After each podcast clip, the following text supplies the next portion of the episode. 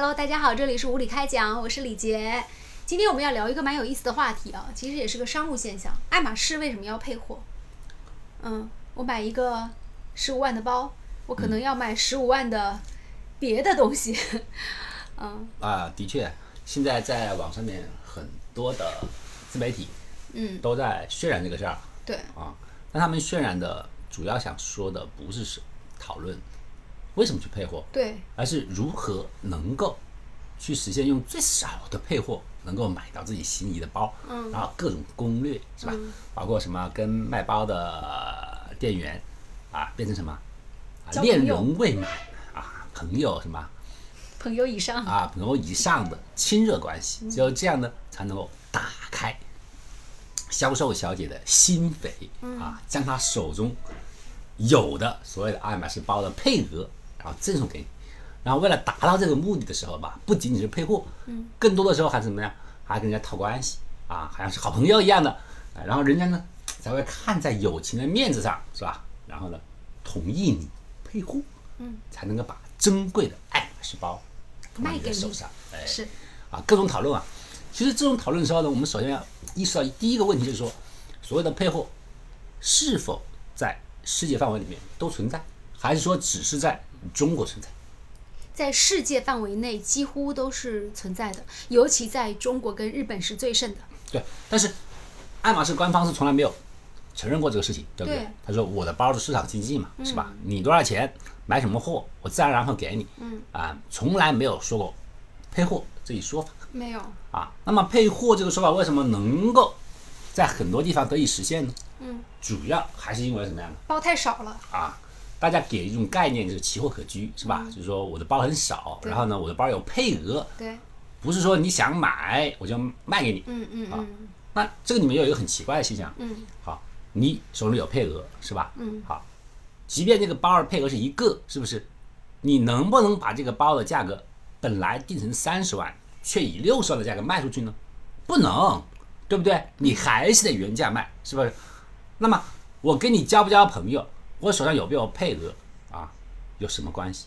我为什么要把这个包卖给一个必须是看上去气质优雅、谈吐芬芳的人啊？因为他配得上我的包，实际上你还是三十万卖出去的。嗯，因为人家怎么样啊？人家同意配货啊，没有说不同意啊。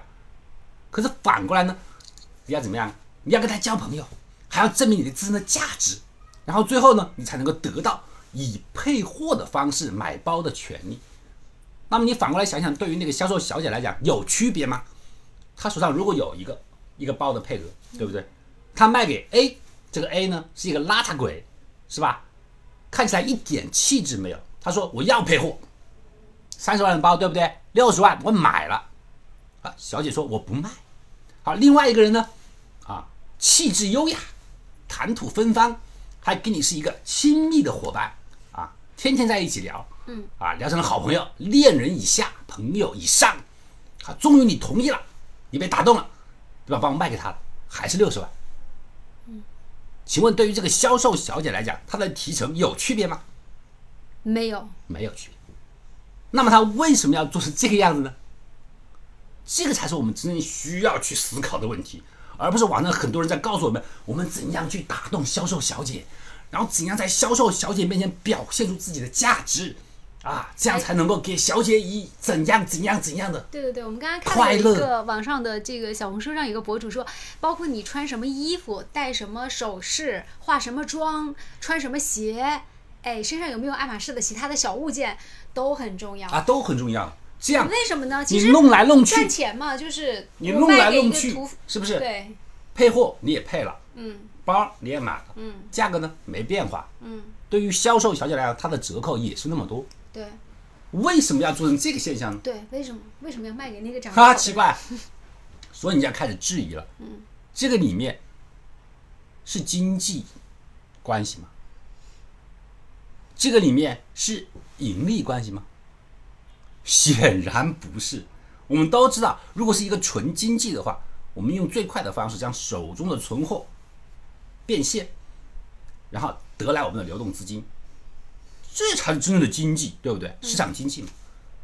除非你对那些谈吐芬芳的人卖的货，能够更贵一点点，我可以赚的更多一点。但是实际上，双方 A 小姐和 B 小姐都表示说我同意配货，同意买包，同意以六十万的方式买一个三十万的包，然后买几个丝巾啊，买几个盘子啊，都同意。可是他为什么却不愿意呢？那么很明显，这里面是一个跟经济没有任何关系的问题，甚至跟销售也没有任何关系的内容。那么你就可以转向去思维了，怎么去思维呢？它跟挣钱没关系，它跟有没有货也没有关系，它跟最后这个整个就是说啊客人的质量也不一定有关系。那它最后指明的关系点是什么呢？你可以把它理解为是一种价值营销。价值，价值并不等于金钱。对，因为我们学经济的话，我们都知道，嗯，跟任何商品有关的是两个标签，一个叫价格，一个叫价值。价格和价值在一定程度上是相等的。嗯，比方说，我们都知道啊，一瓶可乐三块钱，可乐它的价值在哪呢？在于好喝解渴，它的价格呢三元钱。好，于是呢等同了。那么我们换一个环境，在一个沙漠里，没有任何人有水喝，一瓶可乐出现在你的面前，那么它的价值没有变，是什么？解渴。但是它价格呢？在一个沙漠里面，你渴的要死，在一百个人的面前只有一瓶可乐，请问这瓶可乐到底该卖多少钱？它是无价的，因为它的背后不是三块钱，是一个人的生命。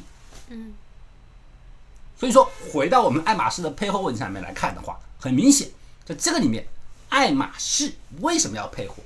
它跟它的价值无关，啊，无关，因为卖给 A 小姐和 B 小姐，她能够挣到的钱都是那么多，她没有额外的一个进项收入。那么反过来呢，她就是在维持她一个什么？维持她的一个价值，就是说爱马仕这个包，它是有价值的。这个价值不在于三十万，而是在于使用它的人必须要有档次，而这个档次反过来去炒作，炒作这个物品它存在的稀有性、珍惜性，他会告诉你，啊，使用过爱马仕这个产品的人，他是经过认证的，嗯，怎么认证？通过最苛刻的，我们可以把这个苛刻打一个括号，叫什么？市侩、势利眼、小气巴咧的人，售货小姐，经过一再帮你试验过的，他是个有钱人，是个有格调的有钱人。这样，他能够变相的炒作出什么？炒作这个包的价值。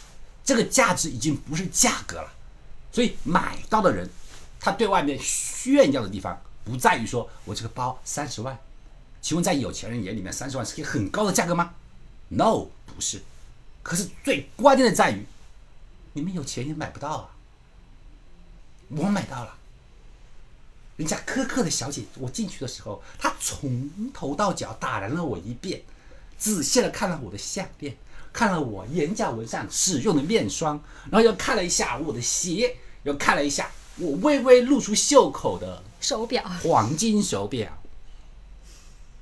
就这样，他还不卖给我，于是我跟他一起交朋友，我跟他谈天说地，我为他分享我丰硕的知识，最后让他彻底折服，他认为我是一个配得上爱马仕包的人，于是我才拥有这个包。那么，请问，在这一系列炫耀过程当中，金钱起到了多大的作用？No，它是一个辅助作用。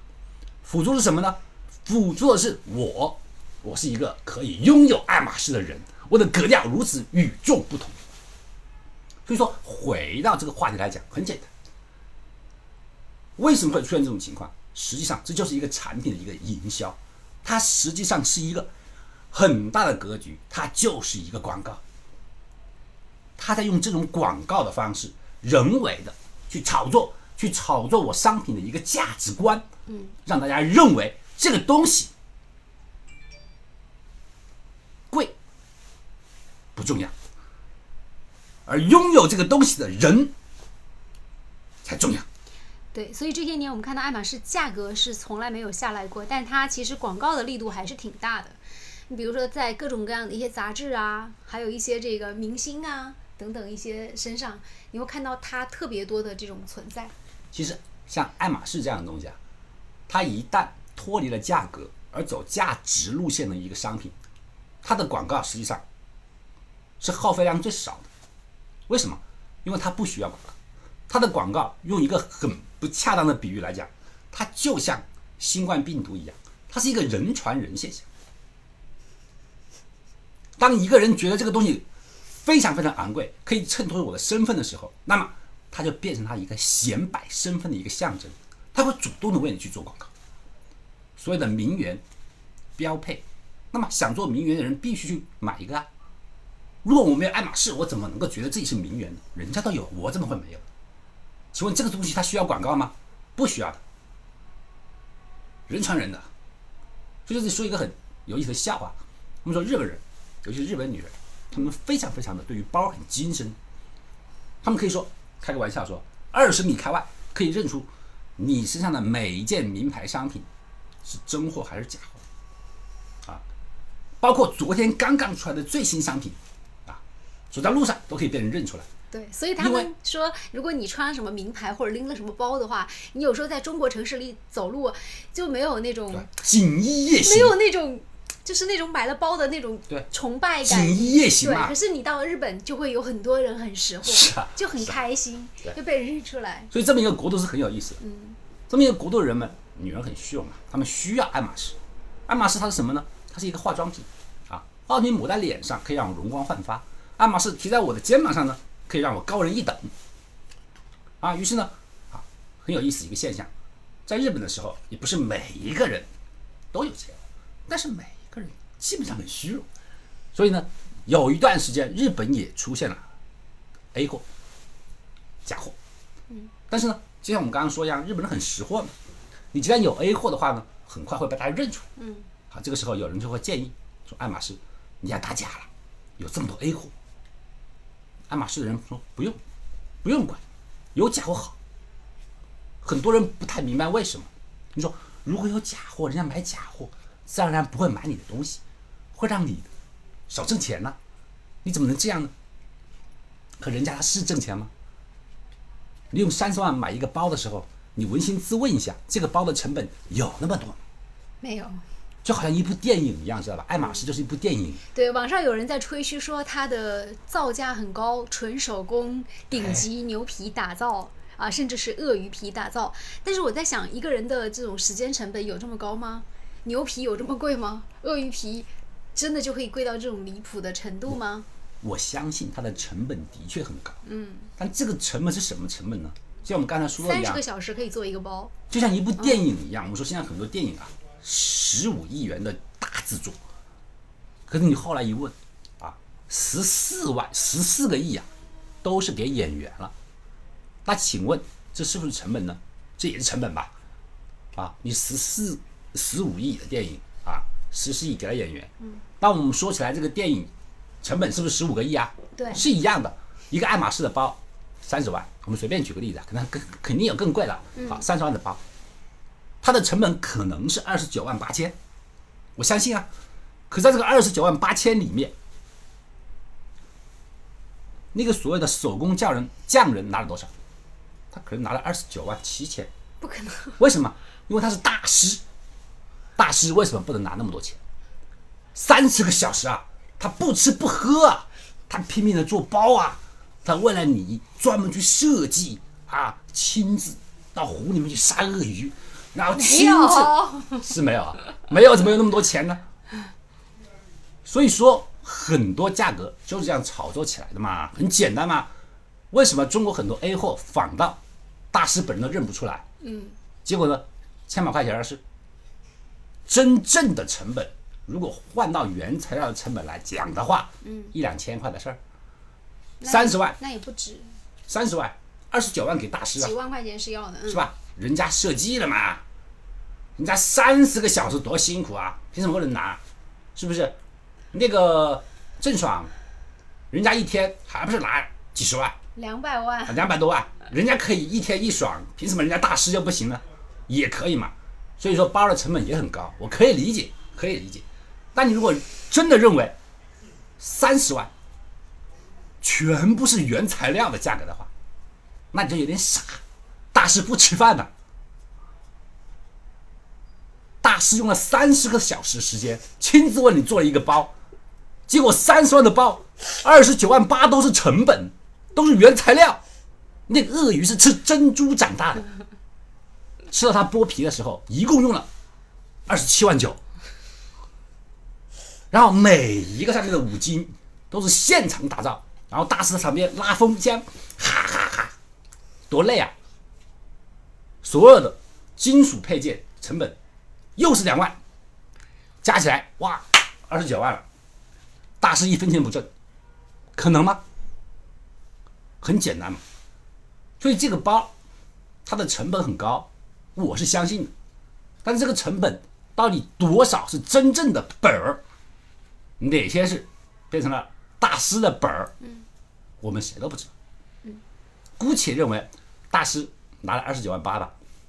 我们最后一个问题想聊一聊，就是爱马仕为什么不打假？你刚才不是就刚才在说嘛？其实你没有讲完这个，是因为你差了嘛？你你脑子喜欢差嘛？对不起，嗯，讲话的时候不能太差，知道吧？是的。好，所以说日本人对于品牌是比较专注的。对。于是他们说你要打假，不然的话，人家买便宜的包，那你的包就挣不到钱了。嗯实际上，对于爱马仕来讲，我们刚刚谈到了，它的成本很低位的，他要挣钱的话，他早就挣到了。那他为什么不打假？因为他知道，爱马仕不是一个产品，它不是一个产品。如果是一个产品，我必须打假，因为我的产品被别人仿制了，别人会使用仿制的产品，我就卖不出去了。可是爱马仕不是产品，它是一种象征。那么，如果我是一个象征的话，那我就不用打假。为什么？假的爱马仕。永远不会成为一个象征，甚至当你拿着假的爱马仕的时候，你直接会成为鄙视链的最终端。而恰恰那些愿意花钱去买假爱马仕的人，正是渴望拥有真爱马仕的人。而一旦他们被鄙视之后，他们会发愤图强，就犹如莫泊桑的小说《项链》里面的主人公一样，珍珠项链掉了。为了一个假项链，一辈子付出了一生，我要一生的努力去换来一个真项链，因为只有这样才符合我的身份，我才能够活得心安理得。嗯，所以爱马仕说没问题，因为我是一个象征品嘛。一个渴望拥有真爱马仕、拥有一个名媛身份的女人，当她使用假身份的时候被人鄙视，那么她必定会为了爱马仕而去工作，啊，下半辈子卖给爱马仕了，终有一天。她一定会买到一个真的爱马仕，仍然是我的顾客之一。而与此同时，他拎着假爱马仕，被所有的真爱马仕的拥有者去鄙视，同时衬托着那些拥有真爱马仕的人人格的高贵，因为他们会觉得我有真的，你看人家用的是假的。那为什么爱马仕能够站在就是就是包这个品牌的奢侈品的？鄙视链的最顶端呢？为什么香奈儿和 GUCCI，包括 MK，还有很多的这种牌子，包括中国的一些很多的品牌，他们也许质量和手艺都到了，但是他们就是没有办法超越爱马仕。爱马仕到底做了什么才可以这么这么牛？还要求要配货啊什么的？他是怎么做到站在鄙视链的喜马拉雅之巅？我觉得是，然后藐视群雄的感觉。其实你这个问题。和我们这目前谈的这些话题形成了一个闭环。为什么形成一个闭环呢？嗯，你提的这个问题，正是今天我们最开始提的问题的一个解答。你说爱马仕为什么配货啊？爱马仕为什么这么牛叉呀？为什么？正是因为它人为的创造了如此多的矛盾，使得它从产品而成为一种象征，于是它本身就已经脱离了产品本身的一个定位，而成为一种象征，就这么简单。他用了接近五十年，甚至用更长的时间去编造一个神话，去诉说一个童话，然后让你和你周围的人，所有的人去认可它，它是有价值的。我们举一个很恰当的例子来讲，比方说，如果你只是因为说啊，因为它用了鳄鱼皮啊，因为它的五金非常牛叉啊，它的限量好，如果你认为是这样的话，那么请问，我如果把爱马仕最顶级的设计师现在请出来，我请他独立开一个公司，用同样的鳄鱼，咔嚓，用同样的五金，啪嗒装上去，然后再同样的告诉大家这是身份的象征，请问你拿这个包出去？只有你知道，它是属于爱马仕大师做的，可是别人都不知道。请问，这个包，这个三十万你花的值吗？很不值。你愿意去买吗？你不愿意，因为我需要的什么？我是通过爱马仕，经过五十年甚至更长的时间，去帮我营造了一个贵人的一个形象。那么一旦我拥有了以后，我用的不是一个商品，而这个商品用了五十年甚至一百年的时间炒作出来一个贵族的定位，它跟商品有关系吗？没关系。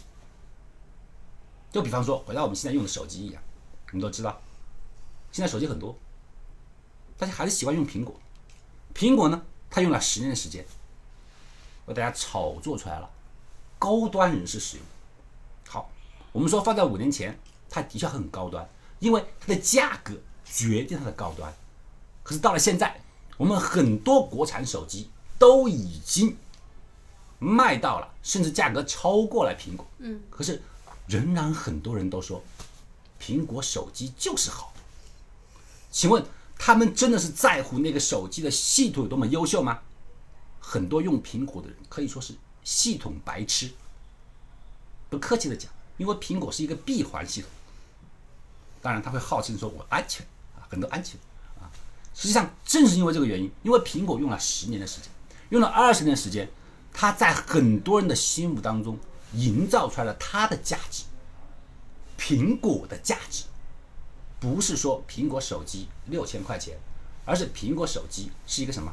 高端、商务、睿智、安全，这么一个形象。所以，当你拿到一个苹果手机的时候，你拿到的不仅仅是一个手机，而是你继承了这个苹果用了十年的时间去营造的一个形象。所以，我的很多人说小米不行，华为不行，为什么？因为小米用了十年的时间给大家营造出来一个形象，就是我不值钱。对。对，包括小米现在做的全套的小米智能家居系列，它也是以追求性价比作为一个最直接的性价比，没有任何人说它不对。我也是一个小米的粉丝，对不对？小米的东西很好用啊。嗯。但是问题是，小米最开始的切入点就是什么？年轻人的第一个手机，啊，性价比最高的手机。实际上，他会在告诉你，我这个东西不值钱，好用，对不对？不值钱。嗯。所以说，小米做的再好。它的品牌意识永远没有养起来。对小米的一些高端机，好像卖的并不是特别好，甚至还没有华为好。对，它会让人家觉得廉价。同样的道理啊，实际上小米的很多机皇的价格已经跟苹果的手机的价格是一样的。小米的那个那个叫什么？翻盖就是折叠屏。折叠屏是不是啊？那个价格比苹果手机贵多了，还是不行。那么为什么华为能够？明明发展的比小米要慢，可是现在的产品价值却比小米高呢？对，就同等的智能家居，华为也比小米要对啊贵。为什么呢？嗯，就是因为华为后来厚着脸皮把手机卖贵了吗？No，不是，因为华为他把他的产品价值炒作起来，他有了价值，甚至特朗普都帮他在做宣传。经过这一波以后，华为更有价值，他甚至可以。贴一个我是不屈不挠的象征的话，一个价，是一个一个标签儿。嗯，所以说真的，为什么我们说现在国家提倡什么名品、优品？其实优品的优还放在后面，因为很多东西啊，可以把它做成优秀的，可是要把它做成名品很难。名品就是大家都认可它的价值，即便它做出来是一堆垃圾，别人也会想这个垃圾可能是另有表达的。就比如说爱马仕，爱马仕有段时间，不是说做了个包吗？跟中国的那个春运的时候那个啊，对，那个拿的那个编织袋是一样的东西，对不对？是啊，你拿着一个编织袋，你会觉得什么呀？no，很捞很捞，对不对？可是他那个就是袋子要三万块钱，对，可是它的袋子你会去想一想，它肯定有什么表达？嗯嗯肯定是想的什么？或者我觉得奔向，自由，或者它材质会更好，我觉得。跟材质无关嘛，肯定有表达嘛。嗯，肯定是象征一种奔向自由，象征着人类像候鸟一样冬去夏来，象征着对于亲人的那一份渴望，是吧？你会脑补啊，不然三万块钱怎么行啊？我没有见过那种花纹的鳄鱼啊，肯定不是鳄鱼皮的。因为它的价值在哪？其实大家千万不要觉得很惊奇，也不要觉得好像不可思议。不好意思来讲，这叫做江山轮流转，始终到我家。两百年前，或者三百年前，当大清帝国成为全世界金融机构三分之一的那个国力的时候，嗯，那个时候，全世界的人都找中国人买东西，三样嘛，瓷器、丝绸、丝绸和茶叶，茶叶。嗯，当时李鸿章同学啊，当时清朝末年的时候，八国联军要打中国，李鸿章同学说不可能。你知道他说的什么理由吗？嗯，他说西方人不可一日没有茶叶。如果我们把茶叶给它断了的话，他们活不下去，所以他们断然不会打我们。嗯，很可笑。但是反过来，真的你没有想象过那个时候中国商品有多么紧俏。苹果算什么？小 case。爱马仕算什么？小 case。中国那个时候，凡是出口的瓷器，你去问一问景德镇的同志们，他是整窑整窑的烤出来的，也是所谓的标准化瓷器，运到船舱里面，成百上千件的运到国外。由于路途比较遥远，由于要漂洋过海的原因，只要是到了国外的瓷器，一价难求。谁要是能够使用中国瓷器，尊贵、高档，但是实际上呢，你去问景德镇的同志们，请问每一个瓷器的成本是多少？他可能算不出来。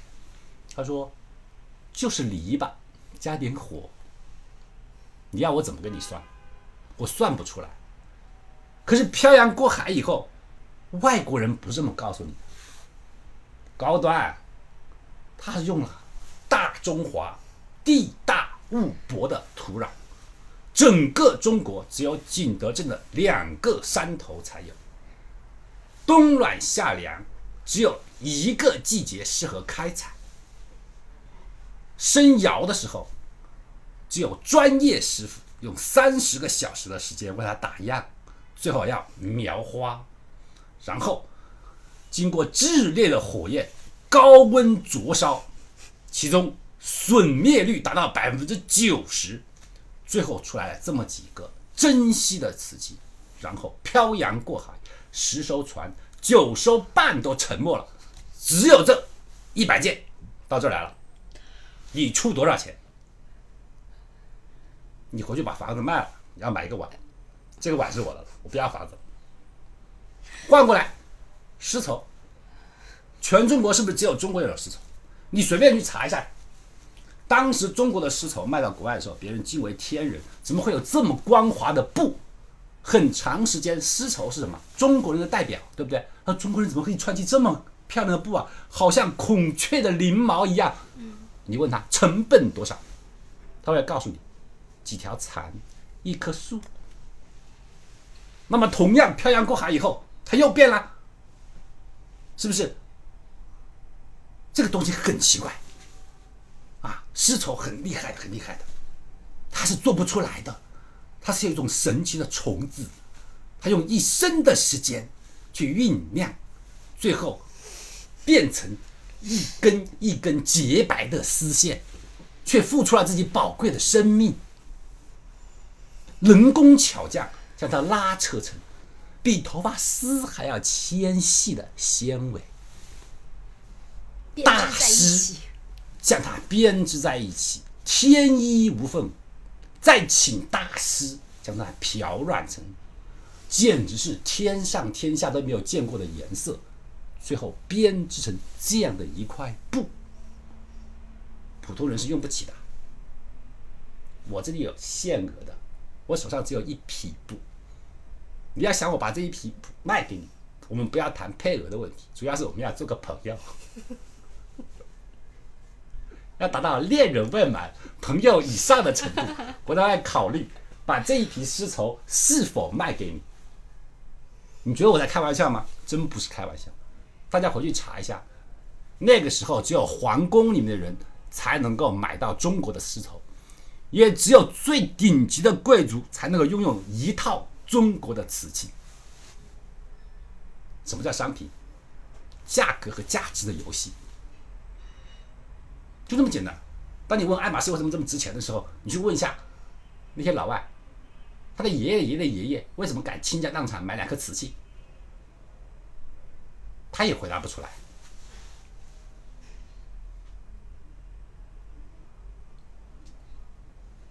虽然五十年过后了，中国人把自己的手艺全部无私的奉献了出去，现在英国的瓷器卖的比中国还贵。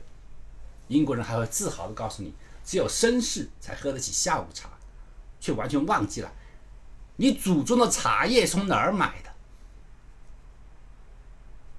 所以说并不可笑。你觉得爱马仕为什么配货？很简单嘛，人家卖的就是一种价值，而只有把自己的价值炒作起来，我才能够保证我这些根本不值钱的东西却能够卖得很值钱，然后我就可以挣你更多的钱。一个用三十万粤语去买包的人，真的会在意再花十万块钱在我这里买一个保温杯吗？不在意的。为什么？因为他买回去的是一种身份的象征，他可以在买了包以后，利用这十万块钱买到一个炫耀的话题。他说：“你看，这个保温杯竟然要了我三万块，要不是我想买一个爱马仕的包，鬼才要这个保温杯啊！”你看这个丝巾五千块钱一条，其实我根本就看不上它，可是我为了买一个爱马仕的包，于是我就把它买了下来。那么这些炫耀的话语，三万块钱值不值？很值啊。那么我们说来说去，是不是在说所有的有钱人好像都有点弱智啊？对呀、很傻呀？对呀、你讲到这里，就觉得这是一个另外的话题，有钱人很弱智啊。实际上真的不是，真正是中产阶级或者是不上不下的人才会真傻，他们会去追求一些去标榜身份的外物，他们用外物去标榜身份来证明自己，好像离有钱人近了一点。那么有钱人真的很傻的，傻人真的会那么有钱吗？他们并不傻，他们甚至很明白爱马仕这一套路。很清楚啊，为什么很清楚？你只要去做生意，都是这个套路。这些老板自己做生意的时候，同样是这个套路。但他为什么趋之若鹜呢？很简单，每一个做生意的人都必须时刻向外去标榜，我是一个实力雄厚的人。人和人之间做生意很很大的原因是诚信，是一种信任关系。这种信任关系怎么养成呢？如果我们两个人交往比较久的话，我会信任你。可是我们初次做生意的时候，我该怎么办？对。可是我们初次做生意的时候，我们怎样能够培养这种互相信任呢？